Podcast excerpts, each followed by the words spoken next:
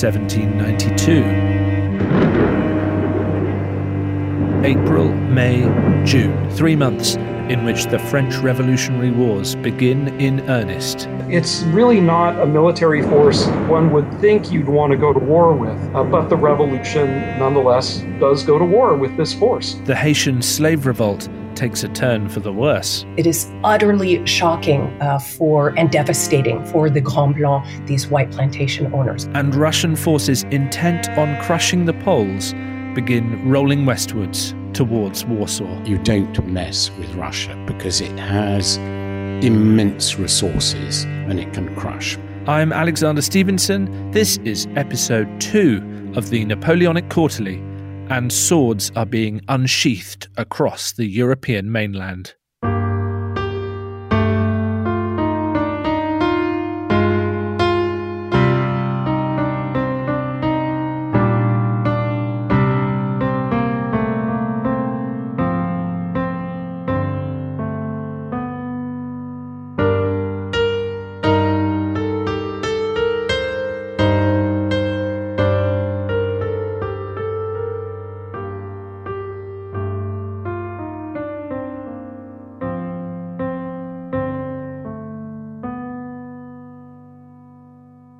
The Napoleonic Quarterly takes the epic conflicts of the 1792 to 1815 period three months at a time. And throughout the eight episodes of season one, which covers 1792 and 1793, we're looking at three main themes, three main narrative strands, if you like. Firstly, the turmoil of the French Revolution itself. Secondly, how the shockwaves from the revolution interplayed with power struggles elsewhere in Europe and beyond. And finally, how the scene is set for a military struggle that will last almost a quarter of a century. In this episode, we'll hear from Rafe Blaufarb of Florida State University on the state of the French military as war breaks out, from Christy Pichichero of George Mason University on the Haitian slave revolt, and from best-selling historian Adam Zamoyski on the Russo-Polish War, which, as we heard in episode one, is, it turns out, the crisis that everyone really cares about in Europe. Throughout this episode, I'm joined by Charles Esdaile uh, of the University of Liverpool and Alexander Mikaberidze of Louisiana State University. But before we hear their analysis of the events of this three months, here's a summary of the headline developments for this second quarter of 1792.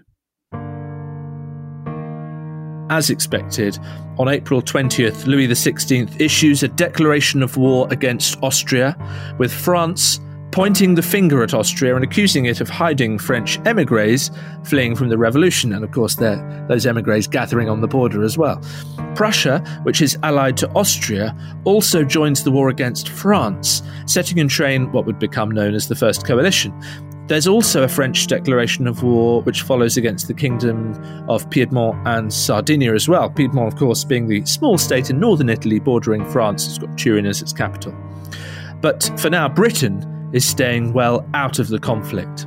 In terms of the initial fighting, that's getting underway in Flanders in the Low Countries, with the French mounting a fairly disorganised offensive, pushing into modern day Belgium towards Valenciennes which doesn't go very well. In fact, it gets repulsed almost at the first sign of contact with the Austrians, and a second attempt gets pushed back by just a few Austrian counterattacks, really. In French politics, King Louis attempts what we might these days call a reshuffle of his ministers, seeking to replace Jacobin ministers with, with uh, relatively moderate ones, but he's thwarted by crowds of angry Parisians who invade the Tuileries and they humiliate him yet again by forcing him to give up his ability to sack his ministers. Now, there's a big development in Eastern Europe where we turn our attention to, really properly for the first time now, the Russia of Catherine the Great invades Poland fairly opportunistically with Poland rather let down by its ally Prussia, we, we, we, can see Prussia happy to come to Austria's aid, but not so keen on helping out Poland, which is unfortunate for the Poles, as it only takes a month or so before they are in full retreat on their capital, Warsaw, having been defeated very badly near Vilna in mid June.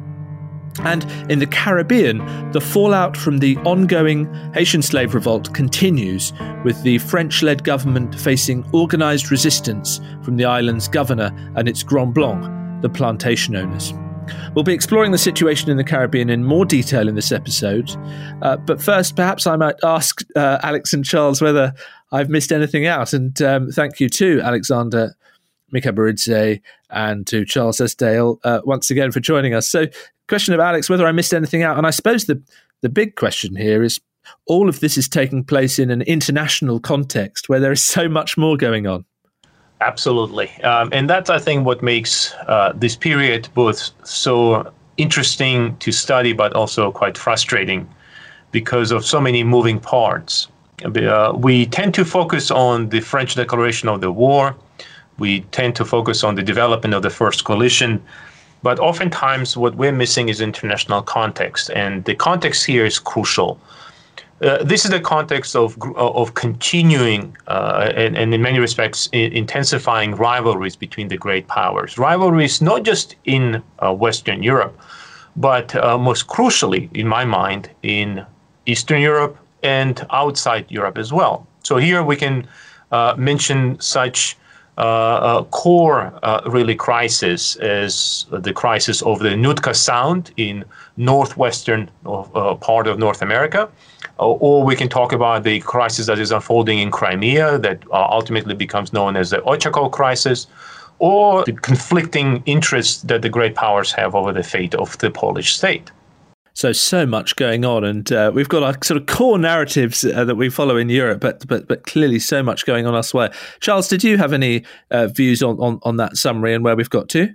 Absolutely. I mean, I, I would I would back Alex um, completely a great European struggle erupts, uh, to be precise, I think October the 16th, um, uh, 1787, when, when basically Russia and Austria go to war against Turkey. And this sets off a, a, chain reaction which produces a great crisis in Eastern Europe. And, and the Revolutionary Wars are not a French crisis in which Europe becomes involved. They're a European crisis into which France is drawn. It's so funny, isn't it? Because of course you sort of have to start this uh, this this story of ours somewhere, but you're you can't just jump into a very busy, chaotic, not straightforward um, world expecting everything to stem from the French Revolution. Clearly, that's not what's happening, and I think that's that's what we're seeing with your your views in these early episodes.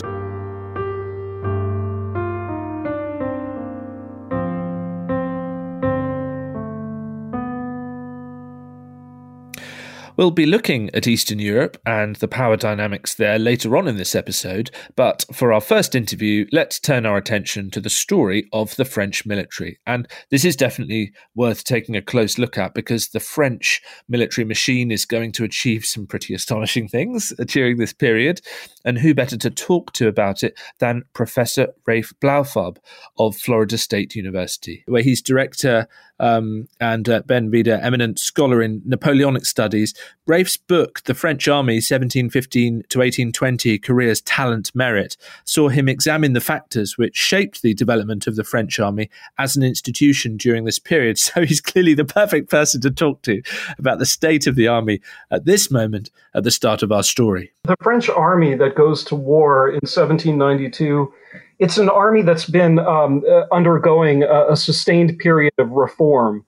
Um, the reforms begin in uh, in 1763, really in earnest, with the with the end of the Seven Years' War. The French military had performed really abysmally during the Seven Years' War, and uh, the defeats, the really humiliating defeats, had caused French military leaders to embark on a, uh, program of uh, uh, of thorough reforms. Those reforms focus on the personnel of the army, uh, not the technology. The technology of the armies in the 1760s is precisely the same as the technology uh, at, at the Napoleonic period. There is no technological breakthrough. That means that improved military performance has to come by improving the quality of the personnel, their motivation, possibly their education. And so this was what was driving the attempt to professionalize the officer corps at this time. Exactly, it's a professionalizing drive that the uh, that the that the leadership of the French army engages upon after the close of the Seven Years' War. Now, the, their efforts at professionalization look a little different from what we would uh, call a modern professionalization effort.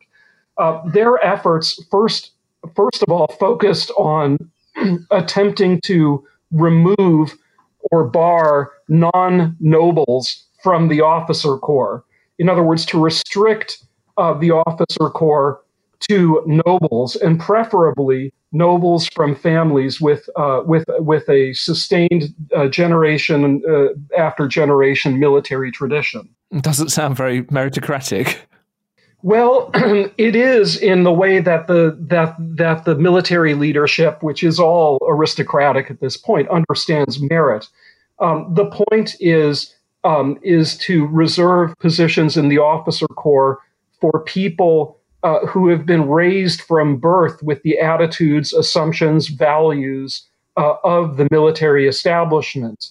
People who, uh, what the Army is looking for is young men who uh, have, um, they've attached their family honor, their personal worth to serving diligently, uh, even if that service involves boring, routine tasks or non glorious sorts of things the kind of people that the military wants to get rid of are the rich sons of bankers or financiers who are just wearing the uniform for the status um, and uh, and the glory. What the army wants is serious professionals, people who will actually put their heart into paperwork, for example, or regulations, um, even though it's incredibly boring. And and the idea uh, behind this reform is to enlist uh, noble hereditary honor uh, on behalf of, of, of, of this kind of routine professional drudgery. And it had made a difference by the time that the National Assembly established its military reform committee in 1789. Yes, yes, it had. Uh, the army is uh, the army uh, arguably begins to perform better as a result of these reforms already in the 1780s during the French intervention in the uh, in the American Revolution, French uh, French uh, infantry forces play the leading role at the decisive battle of, the, of, of, that war, the Battle of Yorktown, and in other engagements, the French army performs uh, quite well. Uh, so one might argue that that yes, uh, these reforms actually work. So is this why, after the changes of 1789, when there was that military reform committee set up, the changes that did come through, which were basically making um, uh, this meritocracy applicable to all social classes rather than just the military nobility, that that basically meant that. Um, it, it, was good news for soldiers because it, it meant that the ranks of the officer corps were being opened up for, opened up very quickly. The opening is actually rather slim, and that is going to cause a problem. You see, the soldiers, when they when they hear about the decrees of, of the National Assembly opening the army to talent and merit, they think, oh, great, we get to become officers now. Uh, but when they look at the decrees, uh, they find, oh, well, actually, no, not really. Um, maybe we'll get to become a, a second lieutenant at the age of 40 or 50 um, but but we're not going to really make careers as officers, and we're never ever going to see the upper ranks of the army. Um, so the reforms uh, opening the officer corps are uh, they're not they're not enough for the the the, the non commissioned officers and soldiers. And guess what they begin to do?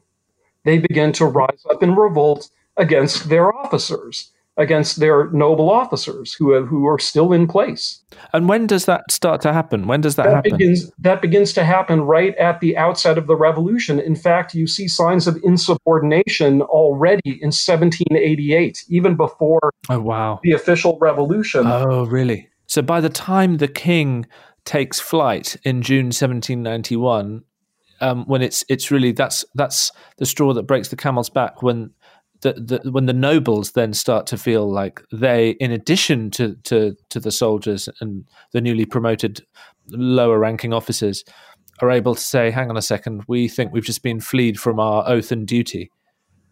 Yes, that's right. When the, the nobles had, the noble officers uh, had been remaining in place from 1789 to 1791, largely to try to hold the sinking ship together and to stand as a bulwark to protect the last vestiges of royal authority.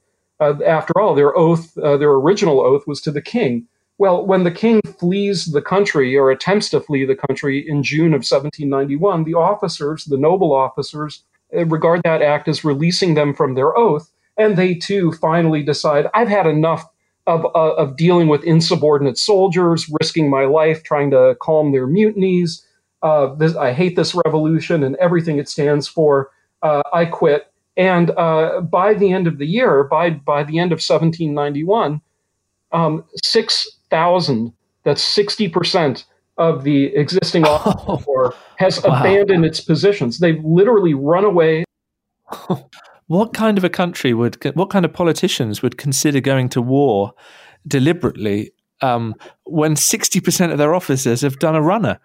Well, it, it is a little bit because you're you're absolutely right to point out that when when when uh, a few months later in the spring of 1792 the National Assembly decides to declare war, um, the army they have to go to war with is in a state of chaos. Um, leadership is uh, unstable to say the least. Officers are right. continuing to flee. Um, the soldiers um, seeing their their old officers running away and taking up arms against the revolution are understandably loath to trust the few officers who remain. Yeah, and the attempts to the attempts to um, replace the the yawning void in the in the officer corps are only getting started. Um, so, and, and uh, what does the National Assembly try and do then? Because okay, small problem with sixty percent of the officers running away, but what about in terms of getting the numbers up of the soldiers themselves? Well, ultimately, what the National Assembly is forced to do um, is to is is to take a two uh, two pronged approach to the problem of defending France and, and, ultimately going to war. The first the first part is to try to um, restore order in the army and the way that the assembly decides to do that is to try to rebuild the officer corps. And it does that largely by promoting uh, long serving non commissioned officers uh, to officer rank, sometimes several steps at a time. For example, going from sergeant to captain overnight. Right. So the non commissioned officers have a field day. This is when you see the, the glorious, rapid, rapid promotions that the revolution is famous for. It is uh, these promotions are the result of the uh, uh, uh, uh, of the gutting of the officer corps. They're not the result of battlefield promotion. It's the result of the officer corps going AWOL and uh, this desperate attempt to re- reconstitute it through promoting non-commissioned officers. Huh, do you know, I hadn't ever quite clocked that before. You know, you read biographies of people like, I don't know, Murat or whoever, and they are rising up the ranks very, very quickly, but maybe it's not solely because of how well they're doing. Yeah.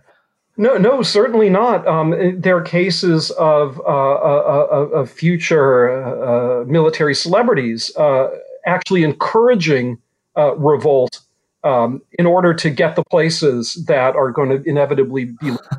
So, an example, one of the leaders of one of the one of the most famous cases is Marshal Davout, future Marshal Davout, uh, even though he he is a noble and an officer, I believe he's a second lieutenant in, in the early 1790s. He decides to take the uh, to, to, to lead the soldiers and non-commissioned officers of his regiment in revolt against his noble colleagues and kicks them all out, and is rewarded for his patriotism with rapid, rapid, rapid promotion. Nice work if you can get it. Yeah. And and what about the National Guard um, volunteers? Because th- th- these are being marched off to the frontier by the time um, by, by the end of 1791. Yes, the, the the assembly realizes that the that the army is going to take uh, it's going to take some time to get the army back into shape, and so in the meantime, to cover the frontier, um, the assembly calls upon uh, patriotic uh, members of the National Guard in all of the all of the provinces of France to uh, to step forward as volunteers uh, assemble themselves as battalions led by officers they themselves will elect, and thus officers who can be trusted. Uh, and uh, these uh, National Guard volunteer battalions, raised in every locality, will march off to the frontier and cover the frontier um, uh, while the army is getting reconstituted. But that reconstitution, of course, takes a long time, so that these National Guard volunteer battalions become a, a, a pillar of the French military establishment and provide a, a huge percentage, in fact, the, ultimately the majority of the military forces that the revolution is going to go to war with. So, to sum up, how what state would you say the French army was in um, uh, when that declaration of war was issued? I, I think it, it is in a very, very precarious state. You have a situation where um, the officer corps of the regular army is either quite inexperienced, at least inexperienced in being officers. They may have been good drill sergeants, but they had never uh, actually led uh, led large formations.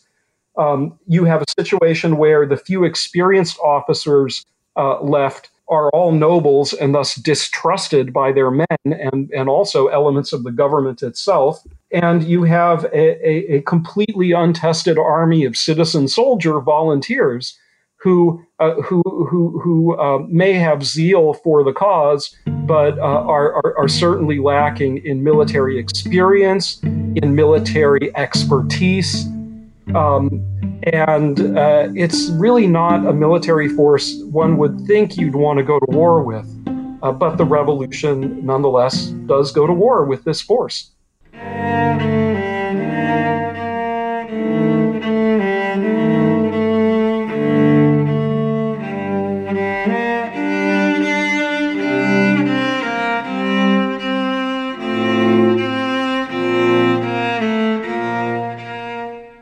So thank you to Rafe for that. And um, Alex, I don't suppose you happen to have any uh, particular example in mind of a uh, a noble officer who might have uh, faced a tricky choice in these early years. Uh, he said, scratching his chin.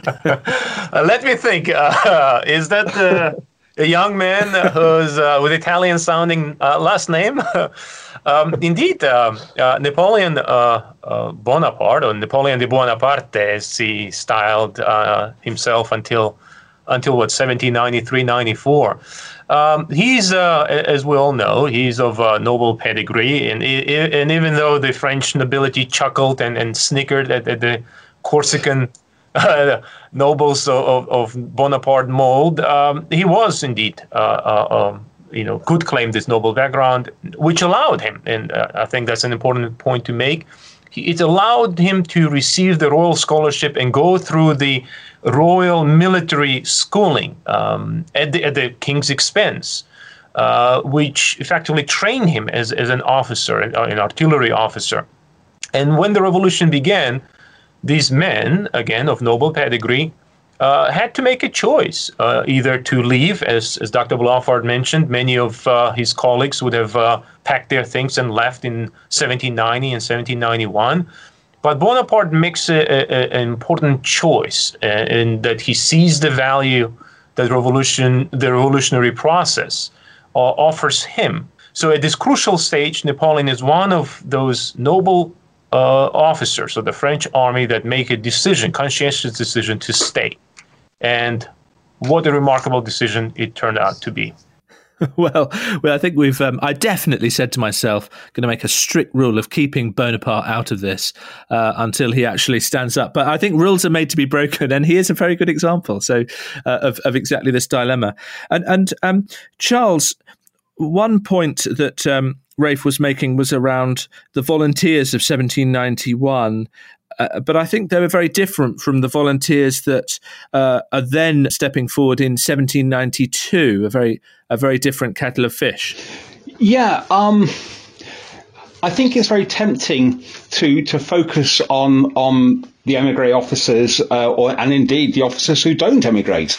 Um, but of course, an army consists of its rank and file. Let's look at the, the French regular army and what happens to that as a result of the revolution. Many rank and file French soldiers in 1789 were deeply unhappy, deeply dissatisfied, and as soon as a revolution breaks out and, if you like, the, the rule of discipline collapses, um, huge numbers desert. They just run away. So when the the uh, the revolution enters this period of international crisis in 1791, it really doesn't have that much of a regular army. But but large numbers of men come forward because they're starving, and so that the numbers of the regular army start to climb. But clearly more men are needed. They call for volunteers from the National Guard. You have the volunteers of 1791. They are propertied citizens, active citizens. And they are probably the most enthusiastic soldiers, in political terms, the Republic ever gets. But crucially, these men are only signed up for one year. Plenty of them think, well, actually, I don't particularly want to get my head shot off for, for, for the revolution or anything else. I'm going home. But the point is that a new fighting force is needed. And so you get the volunteers of 1792.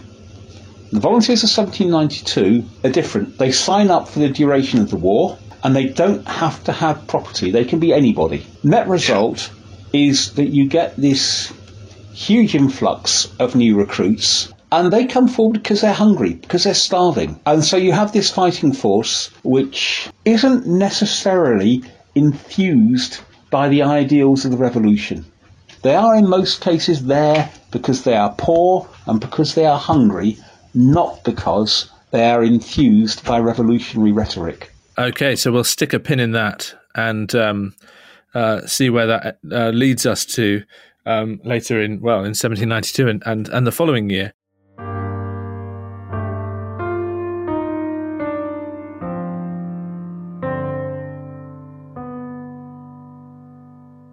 One of the most important storylines we are going to be following during this period isn't taking place in Europe at all. The Haitian slave revolt is a defining moment for the Atlantic world. I have to admit, I actually knew very little about it um, before I started this podcast. And if you, like me, um, then you're not going to believe the uh, amazing twists and turns that take place in this story over the years to come. To explain the backstory up to and including the second quarter of 1792, I spoke to Christy Pichichero of George Mason University. Christy is Associate Professor of History and French there, and she is also the rising president of the Western Society for French History it is impossible to overestimate how critical the Caribbean possessions were to the European powers. Their economic prosperity, as well as cultures, depended upon the exploitative imperial systems established through those centuries. So, alongside Brazil, the Caribbean was the most important plantation zone.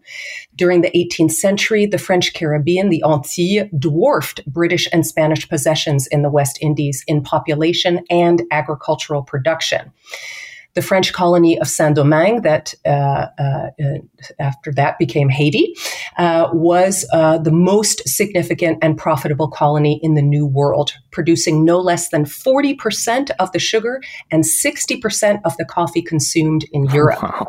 Wow. Yes. Yeah. So, and in fact, Saint Domingue was in fact the world's largest sugar exporter and produced more sugar than all of the British West Indies combined. Um, and yes, and so you know what's interesting about this also is that nearly three quarters of um, the products imported uh, to France from the plantations in the Antilles were then exported to other European countries. So this us a notion of the of the broad demand and the reach of plantation products, and also the enormous impact of the Caribbean possessions for European colonizers. Crikey! It just shows how important it was. Yes, exactly. And, and, and something that sort of we, we get the feeling with these cash crops, um, we recognize um, these, uh, uh, the, the, importance of, of, the crops in these economies. But what we don't often talk about are other huge sectors of, uh, uh, sectors of the economy and other socio-political operations in France, Britain, and other slaving countries that emerged to support the triangular trade. I'm thinking of banks yes. and financial structures, yes, manufacturing and commercial activities, the legal mandates, the insurance corporations who uh, who pocketed much much money during this time um, eh, through the through uh, ensuring the slave trade um, and and then the the movement of these products. So during the second half of the the um, 18th century, then this mm-hmm. system was would it be fair to say it was completely entrenched across the region? Absolutely. And interestingly, in terms of the dependence um, on uh, on enslaved labor, uh, it only grows uh, uh during the 18th century. In fact, in the in in, uh, in the French Caribbean and for Saint Domingue, 1790 uh, saw the all time high arrivals of enslaved people in a single year. 48,000 enslaved people were brought that year. Um, those who had survived, yep, the transatlantic voyage. And this number is is probably low um, because records, you know, are not perfect for this period in history. Um, but uh, you know, the others were brought as well illegally from from other Caribbean uh, islands. So um, in 1790, on that island itself, uh, the enslaved outnumbered white colonists by more than 10 to 1. Uh, so uh, this is this is what it looked like in Saint-Domingue in 1790. So you've painted a picture of a system that is entrenched and booming um, at the time of uh, you know, 17, 1790 or thereabouts. So it sort of begs the question why what was about to happen happened then as opposed to not beforehand. But I suppose the question, yeah, the question is what what what did happen in 1791 and and and why did it happen then?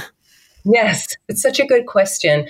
Um, so uh, we need to remember that that even though this major slave revolt breaks out uh, in this what is now understood to be the initial phase of the Haitian Revolution there in 1791, already small slave revolts began in the French Caribbean as early as July 1789. This is because the enslaved began mobilizing themselves just like other groups across France and the French Empire as the French Revolution be, uh, began to unfold. Um, so. Mm um, part of this uh, uh, has to do with um, this big moment in August 26, 1789, when the National Assembly approved the Declaration of the Rights of Man and Citizen, thereby sharpening questions of citizenship, slavery, freedom, and rights in both metropolitan and colonial settings.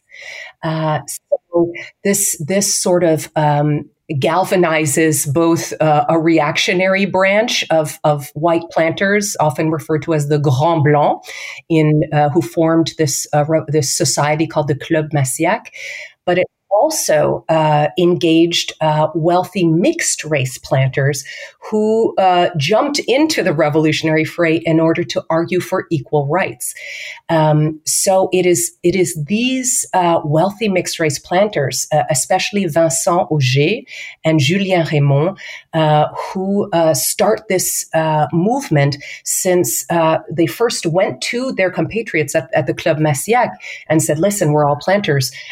shouldn't uh, shouldn't you know we work together to to uh, uphold our rights and the slave system that they were all involved in.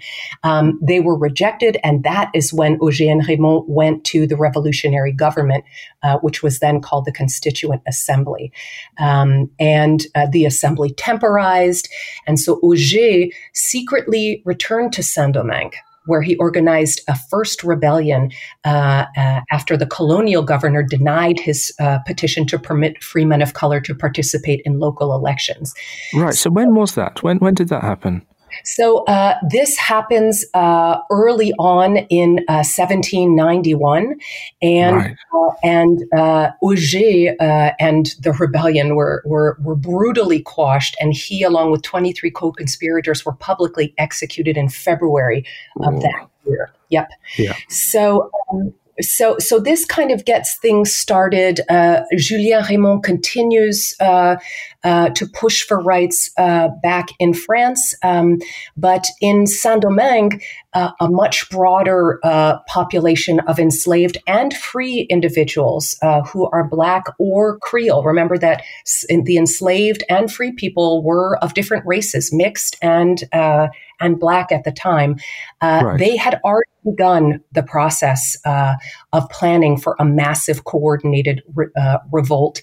Um, the, the main planning session that we know of just before the revolt happens on August 14th, 1791, and yeah. the insurrection itself breaks forth on August 22nd. And just to be clear, these this this bigger revolt, mm-hmm. it, it's it's got the revolution at its heart and those ideals, but this is so, totally separate from the planters. It's it's the, the, the, the is that is that right?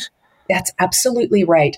This is this is uh, sort of what what made uh, people so surprised at the brutality and the strategy and execution of the revolt because uh, that that was the perspective of the white planters of the time. They were stunned because many of them believed that uh, enslaved Africans and people of color were indeed less than human, or at the very least incapable of such swift and well coordinated, effective uh, action and campaigning for their freedom.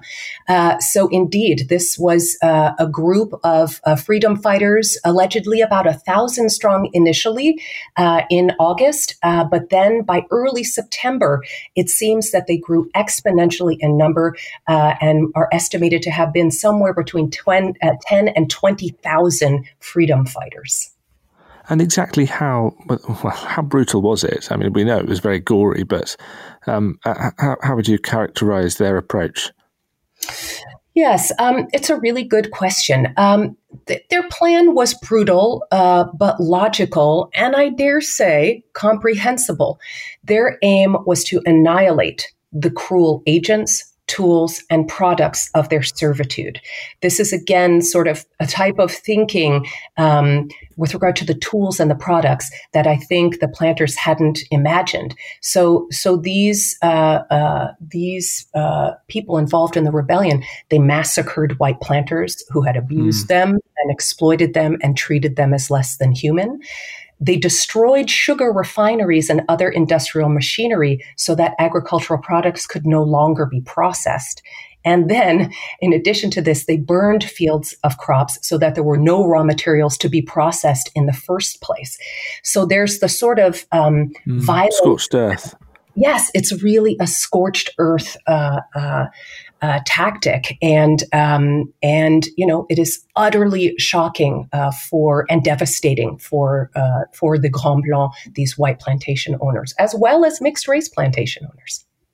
Gosh, well, I think we should jump ahead to the period of this episode of the podcast, um, which is looking at um, what happened during the, uh, the, the, those early months of 1792. I mean, uh, there, there was a move, wasn't there, to, to grant civil and political rights to free men of colour in March 1792. Was that an attempt to to just try and you know placate and divide and rule? Yes, uh, it, it, it's interesting and it's significant in, in multiple ways. So, the news of the rebellion in Saint Domingue makes its way back to Paris, of course, uh, much more slowly than news makes it anywhere now. Um, and yes. you're absolutely right that there were already abolitionists in place, such as Jacques Pierre Brissot, and then sympathizers of the free colored rights uh, movement. And so they quickly uh, aligned themselves to, to advance this strategic argument. And so, what they claim themselves, these sympathizers and abolitionists, is that granting a citizenship to free men of color um, would secure these people as allies of the French uh, state and was therefore the best way to put an end to the raging slave revolt and reestablish peace, metropolitan mm. authority, and uh, resumption of the agricultural production upon which so much of France's economy depended. Um, so the argument wasn't necessarily an abolitionist one. Hmm, uh, yeah. It was one about maintaining uh, that territory, that crucial uh, possession in the Caribbean. Yeah, it's p- politics, it's strategic, it's yeah, that that all makes sense. So, how how would you characterize the situation? Uh, let's say at the end of, of, of April, May, June, seventeen ninety two. It sort of died down a bit by then, and you've got this chap um, although I, good, goodness knows how to pronounce his name, who's yeah. been appointed. Yes, exactly. So uh, things uh, evolve uh, that year, and Sonthonax uh, himself, as uh, I'm sure you know, uh, remains a bit of a controversial figure. And just like our, our discussion about this moment of April 4th, 1792, and the granting of rights, his actions can be interpreted in different ways. well, just to be clear, who, who was he and, and what was his role at, at this moment? Sure. Uh, so uh, Sonthonax uh, is one of three commissioners uh, sent by the revolutionary government to uh, Saint-Domingue uh, to uh, implement the April 4th uh, Declaration of Rights. And right. so, uh, so they arrive on the island, and it's interesting that, that Sonthonax uh, and Etienne Polverel, who's one of the other commissioners, were known to have strongly opposed colonial racism. So they did sort of choose specific people for this role. The, the third commissioner is Antoine uh, Ailhaud. So they arrive in 1792 and immediately restructure the racialized power hierarchy in Saint-Domingue, which really had crystallized since the period of this of the Seven Years' War um, of 1756 to 63. Well, clearly they had to take some fairly drastic steps if they wanted to improve France's chances of clinging on to Saint-Domingue long term. They built themselves networks in free communities of color and began assigning capable men to positions of authority in both the military and the administration. Um, so that's the question. Did they do this for ideological reasons yeah, as yeah, a type yeah. of anti-racist action avant la lettre, um, or were they simply desperate uh, to uh, hold on to their positions and enforce uh, this law, uh, thereby fulfilling their mission. So uh, probably it was a bit of of both, and either way, this approach met with uh, lots of uh, conflict. Um, and and fury from a white colonists, as well as the new conservative governor of Saint-Domingue, whose name was uh, Francois uh, um, who was himself the son of a white planter. Um, and so these people join together and create their own militia and rise up in armed rebellion against Sonthonax. So we have uh, an active slave, huge slave inter- insurrection. And now we also have the Grand Blanc uh, uh, uh with the governor uh, organizing themselves into military forces in order to fight against Sonthonax. A real messy situation by by the yeah. middle of, of 1792. And, yes. and and I imagine if if it were, if you were there uh, in the middle of 1792, it would have been very hard to predict where things were going. Absolutely, there was absolutely no way to go, no way to know that. Uh, nothing about this uh, was clear, uh, and uh, the events uh, that unfolded around the corner um, and the involvement of the British, the Spanish, uh, made things even more complex.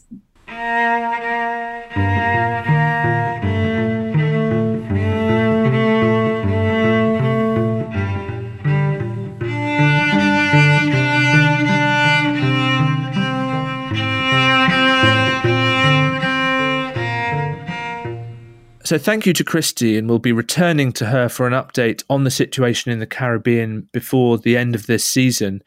And Charles, I've got got it into my head that Saint Domingue is very different from lots of the other colonies in the Caribbean. But uh, how different exactly is it? I mean, I suppose geographically speaking, there's something very very different about um, about the island. Yes, well, absolutely. If you were a slave on St Kitts, for example, or Grenada, for example you were stuck on a small island. You had nowhere to run to. Your only options were grinning and bearing it. I mean, and, and, engaging in perhaps in passive resistance and things like that. But essentially living the life of a slave. Or you could turn to revolt, in which case you'd get killed very quickly. But there were revolts on, on these islands because the, the slaves were desperate. In Saint Domingue, by contrast, there is no tradition of armed resistance. There's no tradition of revolt. And the reason for that is very interesting. Saint-Domingue, yes, of course, it was, it was an island, but it was only part of an island. And it was part of a rather large island. Uh, Saint-Domingue is, is the, is the is the size, it's, it's the modern day state of, of, of, Haiti, and it's the size of a, of a small to middling American state. Now, a lot of it, particularly the mountainous interior, wasn't developed. And the result was that slaves actually had somewhere to run to.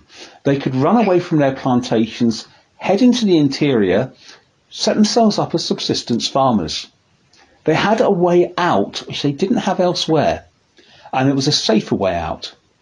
Now, even more than that, you had a land frontier with Spanish Santo Domingo, which is the, the, the central and eastern part of the island of what was the island of Hispaniola, which is where Columbus first landed. Yeah. Now, the, the Spaniards had not developed their colony to nearly such a great extent. There, there were far fewer plantations. Most of them were well away from the French zone. And there was this, this empty area, which many slaves could, could move into. And so they, they, they escape across the frontier, set themselves up as, as subsistence farmers. And again, they've got a way out. Now, precisely because there is a way out, you don't get revolt. Oh, I see. So this is like an escape valve almost because there is a you, you don't have to go to that extreme. You can basically make a run for it and and have a chance of some sort of life. And that is why the revolt comes as such a shock in 1791 because Saint-Domingue is not somewhere which is accustomed to slave revolts. So, an enormous shock then for the uh, French on the island, but also, I imagine, Alex, an enormous shock for those in in France itself. What was the view of people like um, Brissot in government in Paris of what of, of the colonies? Um, uh, uh what what did they think of what was going on um, in 1791 and um, and all the way up to the to the three months we're looking at now? Uh, Jacques Pierre Brissot, my, my favorite whipping boy. Um, we, we, we talked about him last episode, and uh, he again plays a very important role in in, in these events uh, as one of the most articulate spokesmen uh, of of this uh, Girondin faction. Um, and what we see here is, for example, one of the one of the uh, uh, roles that Brissot plays is that it was through his largely his insistence that uh, Léon Félicité Sonthonax, who was discussed in your interview, uh, with uh, Dr. Pichichero uh, was sent. Um, and here we see that Brissot and Sonthonax's view, viewpoints were aligned. And um, they, they, both shared these abolitionist sentiments. Uh, and the response to these abolitionist sentiments is quite interesting within France, the metropole of France itself. On one hand, uh, these sentiments, and especially the dispatch of Sonthonax, who um, in, in the spring of 1792, just in the period that we're discussing, began enforcing the new law. These uh, developments caused, for example, a growing opposition of the colonial lobby within France to any further concessions.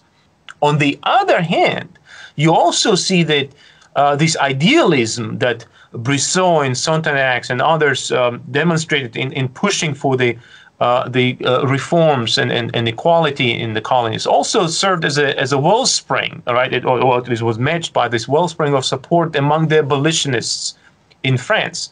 Uh, uh, uh the rhetoric that is used is oftentimes compares the, the conditions of French living in this perceived tyranny in in France, you know, tyranny or despotism of, of the government, uh, to those of slaves who are living uh, in, in, in the tyranny and despotism of the plantation owners in the colonies. Uh, and so there is this rather interesting back and forth between the supporters and the opposition of the abolition movement. Um, as we as we know, the white plantation owners and their lobby at this time were able to stop this full emancipation uh, of slaves, which contributed to the uh, intent to the intensifying of the rebellion in, in the colonies.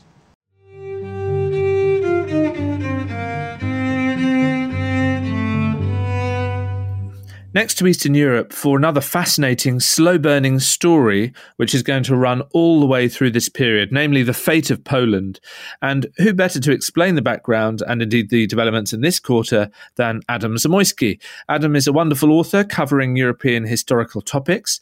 His books on 1812, uh, Napoleon's fatal march on Moscow and Rites of Peace about the Congress of Vienna, and indeed his biography of Napoleon are all well thumbed on my bookshelves. So I was really delighted when he agreed to speak to me from Poland to talk about this critical period um, in that nation's history. The problem was that since about um, 1715, Russia and indeed the other powers, uh, neighboring powers, um, had begun to feel a certain proprietorial interest in, in the affairs of Poland.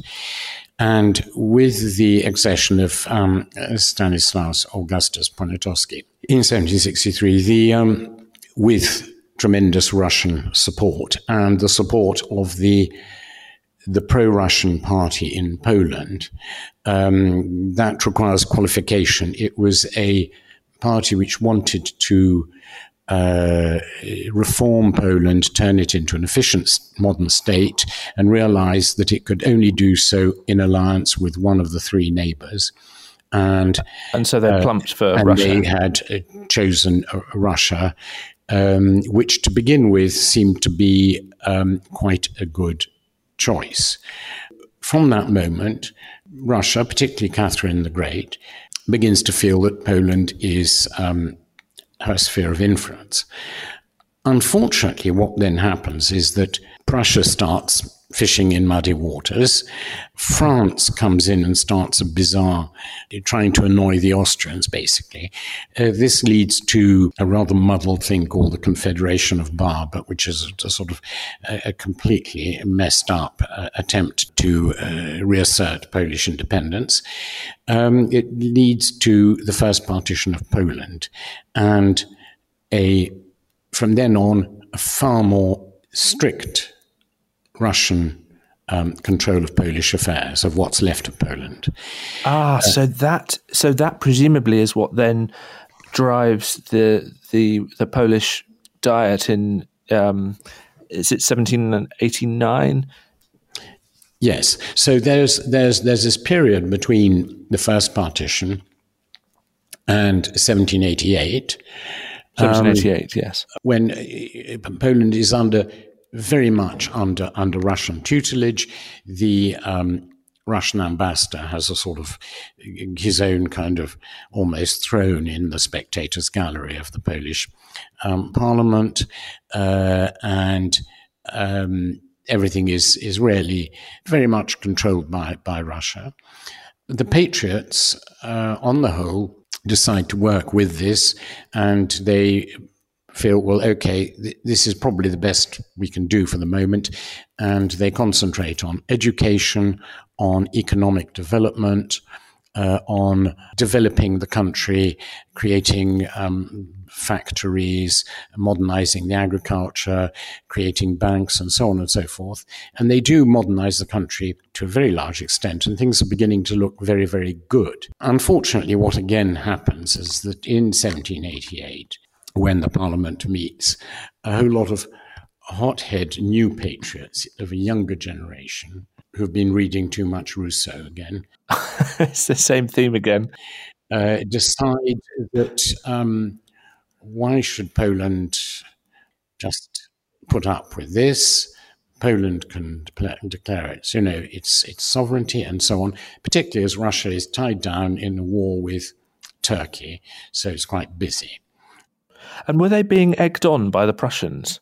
You know, say, come on, come come over to our side, we'll help you out. There, there was a certain amount of that, and certainly um, when then suddenly 1789 comes along, and uh, France uh, starts undergoing very much the same sort of um, process as Poland is undergoing, i.e., uh, you know, Parliament has reasserted its voice and is speaking out, saying, yes, we must do this, we'll do that, we'll do whatever. And yes. so suddenly it seems to the Poles, you know, this great country, France, is now being reborn. Um, a new age is dawning. We're doing the same things. And isn't this brilliant? Hmm. And so they then do some quite silly things, such as voting to raise the army, which had been limited by the first treaty of partition to a negligible 15,000 or something. Um, yeah. They suddenly said, let's have a 100,000 man army, which was a nonsense because Poland couldn't possibly support one that big. Um, but it was a, a provocation to Russia. It was an open slap in the face to Russia. Uh, at this point, um, Prussia really does begin to fish in muddy waters. It looks as though, uh, because Russia has annoyed Britain um, and Denmark over trade, uh, Britain, Denmark, and Prussia, um, and indeed Holland, I seem to remember, start talking about an alliance. And the key thing in this is that Prussia will firmly decide to make join the alliance against Russia if she gets a nice big chunk of Poland, mainly the ports of Gdańsk or Danzig and um, the city of Torun. Okay, so that explains why, um, when it does come to conflict the following year, the Prussians fail to honour the alliance that they had agreed with Poland because actually they'd, they'd had a better offer from elsewhere, which included taking a slice of Poland. There's a visit of the Turkish ambassador turns up in um, in Potsdam, and um, the King of Prussia makes um, the Prussians make tremendous play, uh, making Russia think that Prussia is going to join Turkey and Poland in alliance against Russia, um, and this so you know Catherine the Great by this stage is outraged um, that all these people are you know ganging up. And uh, and, and and that's particularly and so she acts yeah. Yes and so she then um, and and there, there's there's been some interesting work done on this and that whole thing um, the Prussian sort of flattering of the of the Turkish envoy um, is a complete um, a, a, sort of it's it's a, it's all play acting um, in order to make Russia buy Prussia's friendship more dearly. Okay. Crikey. So there's, gosh, so there's really wheels within wheels here. There's so much going on. It's quite simply that Prussia is saying, right, um, if you want us to come over to your side and ditch the Poles, the Brits, and the Danes, uh, you know, then um, then uh, we want a bit more. right. dear, oh dear, um, what a mess. This is a total mess. Yes. And of course, the Poles um, are caught in the middle of this. Um, there's too much wishful thinking and naivety. And they believe in the Prussian alliance, which, by the way, the king doesn't one minute. And he says, look, don't talk to Prussia. This is only going to oh, make really? matters worse oh, when we gosh. have to talk to Russia again because Russia is the most important because it's the most powerful. And yes. a slight digression here, very, very important this. And this is a thread that runs through the, right through to actually the modern day. There, there's, a, there's a sort of dividing line in Polish society throughout the period from the 1750s or even earlier, right through to actually um, I suppose even now, um, mm. of those who think we can stand up to Russia, and those who think no, you know, let's um, hmm, let's be either work with Russia or at least not get up her nose too hmm. much. Mm. And that dividing line is very interesting because it almost it can it can almost be detected by people who had spent time in Russia. And anybody who'd spent time, even visiting the court of Catherine the Great or late Alexander, or any time in Russia, would come mm. back to Poland deeply convinced that you don't mess with Russia because it has immense resources and it can crush. And right. it's a it's it's a lumbering great machine that can just absolutely demolish anything. So the um, king understood that in 1792. You're saying very well because he time he spent time in St. Petersburg. Uh, right. Yes. Uh, Whereas these young hotheads, the young hotheads hadn't. Let, us let's, let's just quickly um, sum up what what actually happened in in this quarter. Um, it was basically a pretty one sided invasion. I think is the best way of putting it. That um, Prince Poniatowski had a good go. He had about 46,000 troops scattered all over the place, but that the, they suffered um, a heavy defeat near Vilna, and it, it, it just didn't work out. Basically, they were they were uh, they were resilient despite their decline, but um, ultimately um, lost pretty pretty quickly. Yes, I, I, think they could they could have fought on had they had any ally anywhere, and also had the country been more developed economically. And I think that was the problem.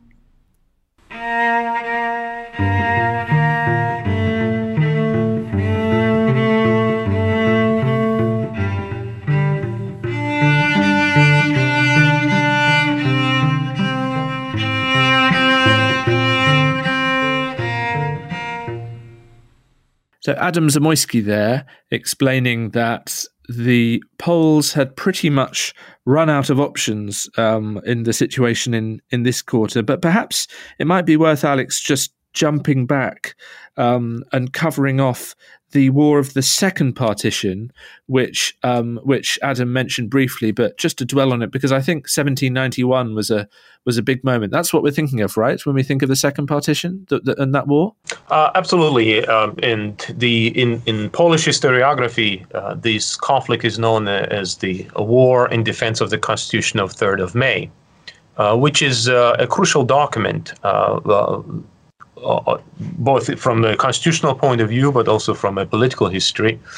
Um, and here, what we see is the efforts uh, of a group of uh, Polish um, nobles um, and, and nobility is, is, firmly in, in charge in the Polish society. But here we see this um, effort to improve and modernize the Polish state, um, which has which has fallen on its uh, um, you know, the harder, you know, the darker days, and surrounded by the uh, the uh, the more you know, ambitious and and uh, um, kind of uh, um, opportunistic you know, great empires, as Zamoyski uh, correctly pointed out. And what what happened is that starting in 1788. Uh, in Poland, we see the convocation of of the Sejm, the, the Polish version of a of a parliament, uh, and this particular Sejm is referred to as the Great Sejm, and it will uh, stay in place from eight, 1788 uh, to 92 and will try to mod- improve the Polish uh, state and military by introducing a series of changes. And one of the most crucial changes that it did was the introduction of this constitution of 1791, uh, of May of 1791 which tried to implement a, or create a more effective co- Polish constitutional monarchy, uh, bringing a greater e- political equality between townspeople and nobility uh, by mitigating some of the worst abuses of serfdom. Uh, and, and Poland, just like many parts of Eastern Europe, uh, including Russia, still had this institution of, of, of, of serfdom.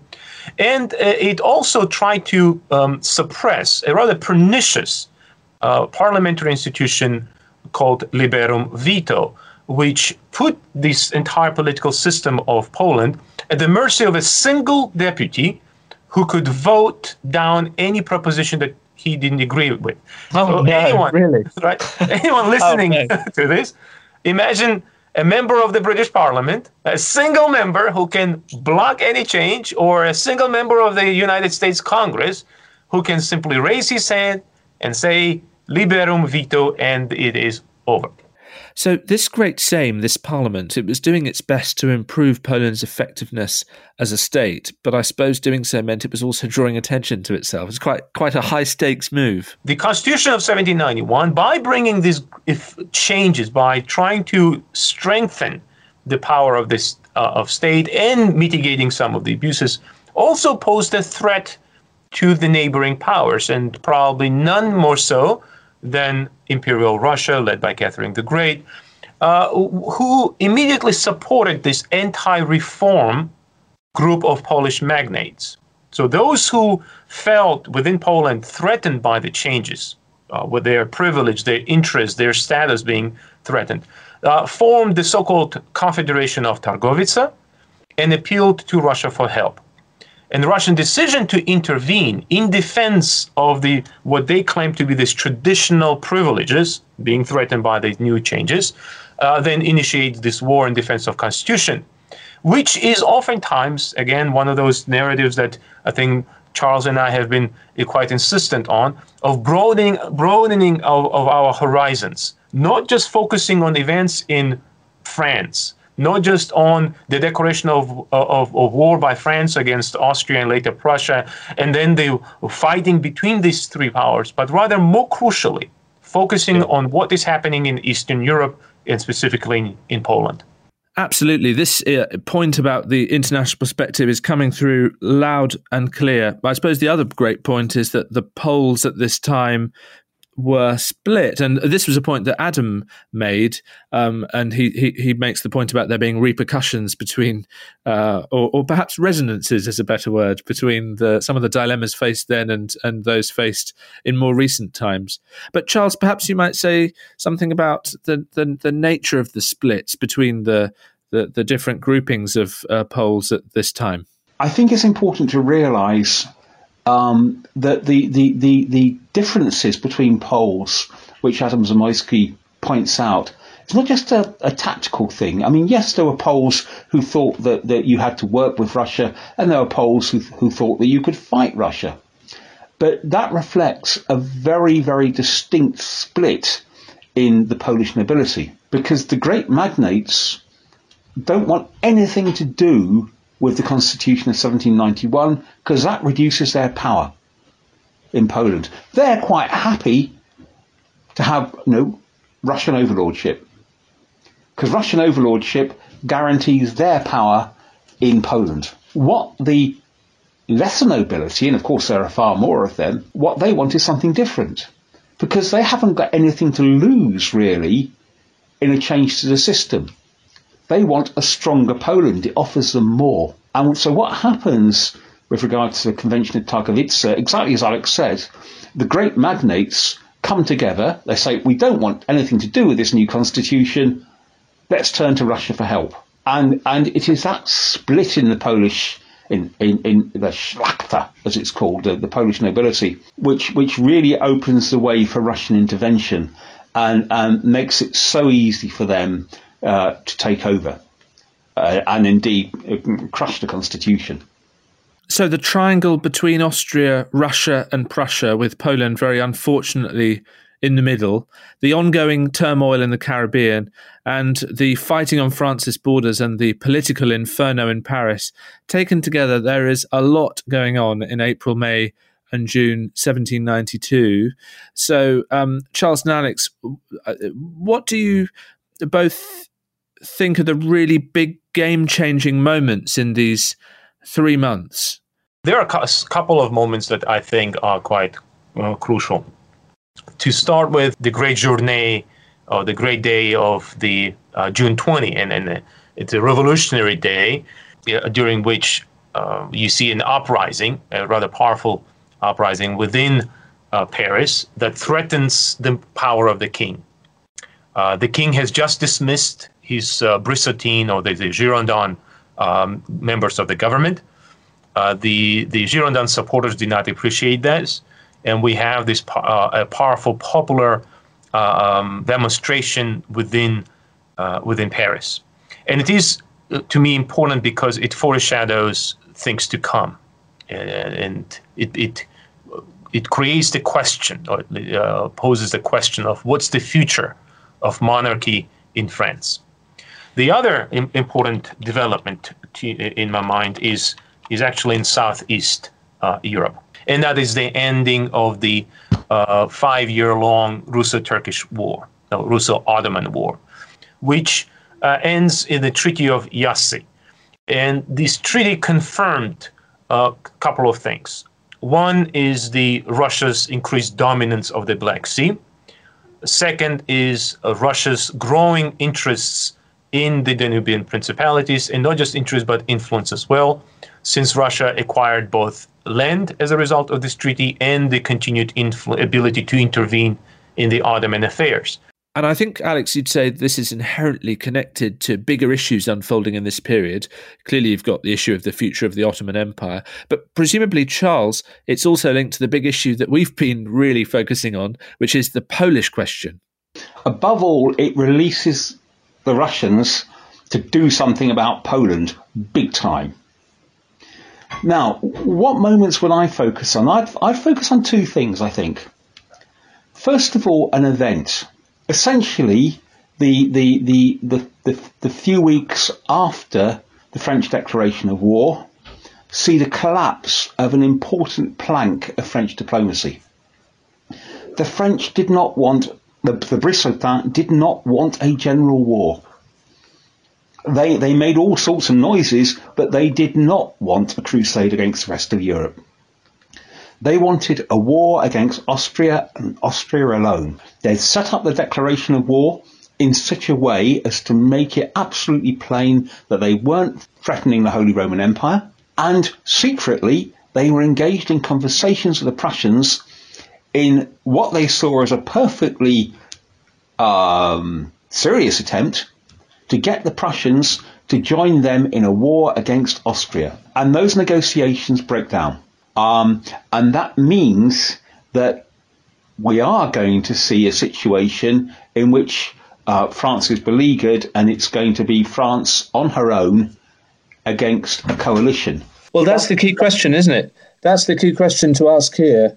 At the end of this quarter, um, with uh, Prussians and Austrians heading towards the French borders and, and already the fighting underway, the prospects for the revolution, it's got to be pretty dicey, right? Well, yes, that's the second point I was going to make. I mean, the, the, the next issue which has to be faced is how the French are going to, to turn, or if they're going to be able to turn this this polyglot assembly of, of, of regular soldiers, but many of them very, very raw regular soldiers, um, you know, the French, and you see this when the French army marches into Belgium um, in, in, in April 1792 at the start of the war.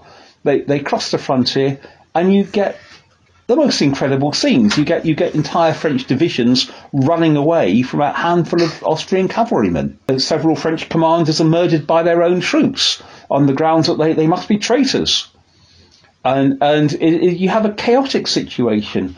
Now, the big issue is whether the French are going to be able to turn this bluntly rabble into some sort of army. Everything hangs on whether they can do that, and it's a very, very big question. Not one that we should we should look at now, but to me, that is the question of the issue um, at, at the end of April 1792. Well, I've got a feeling we're going to be finding out whether this French rabble are going to stand or not in the next episode. So thank you to Charles Esdaile and Alex Mikaberidze. Thanks also to Rafe Blaufarb, Christy Pichichero, and Adam Zamoyski. Thanks very much to Ben Eckersley for all the music. At the end of this quarter, there are 8,388 days to go until Waterloo. I hope you'll join me for episode three. And among my guests in episode three will be Rafe Blaufarb once again to talk us through the first real do or die moment for the French military. So there is definitely an air of uh, uh, uh of panic, paranoia, uh, suspicion, um, and also this kind of exalted patriotism uh, that, is, that, that, that's floating around, and it certainly motivates the Federates.